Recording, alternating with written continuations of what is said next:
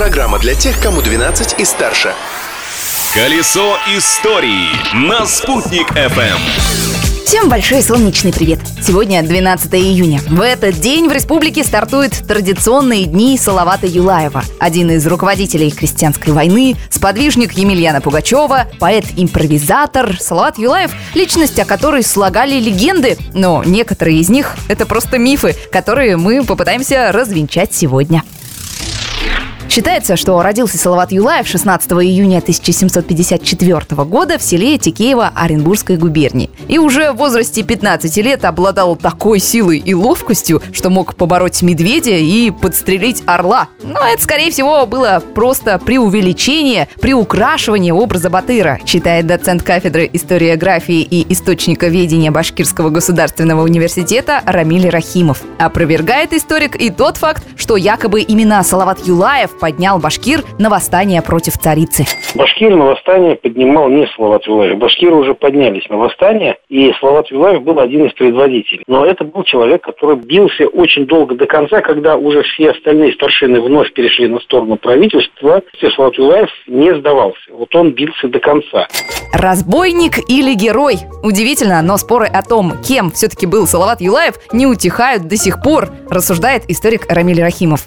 Разбойник – это тот, кто грабит людей э, для того, чтобы обогатить самого себя, да? А он этого не делал. За Салаватом шли тысячи. Тысячи разбойников не бывает. Это значит, этих людей что-то подняло. Он же считал, что он служит государю. Тогда ведь не было фотографий, чтобы сравнивать настоящий царь, не настоящий. Но пришел вот такой импозантный видный человек и говорит, я царь, имею все права. Салават Юлаев выступал за идеал свободы. Где-то он, может быть, и ошибался и прочее. Это уже, как говорится, судьба этого человека. Но для нас он, конечно же, идеал такого человека, который хотел для народа счастья.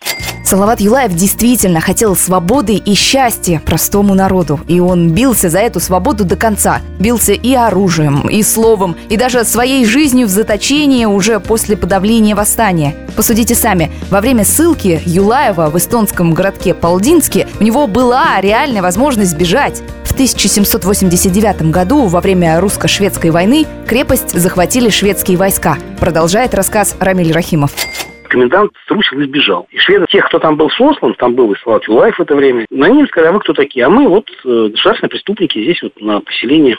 А, ну ладно. Но эти не попытались избежать, то есть сказать, спасите нас, мы готовы с вами воевать. Вообще такого не было. Шведы до свояси уплыли, коменданта судили за трусость там. А этих пришли, пересчитали и сказали, во сколько было? Вот столько. Да, со шведами никто не ушел. Нет. Ну, ладно, тогда вот, ну, живите по-прежнему.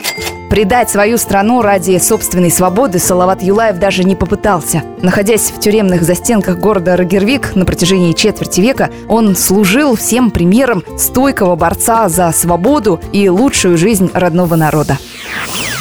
Салавата Юлаева не стало в сентябре 1800 года. 220 лет прошло, а множество мифов и легенд о нем живет среди народа и по сей день. Расскажем о них в следующих выпусках программы «Колесо истории». Ведь дни Салавата Юлаева в нашей республике только начались. До встречи в эфире. Юлия Санвердина, Спутник ФМ. «Колесо истории» на «Спутник ФМ».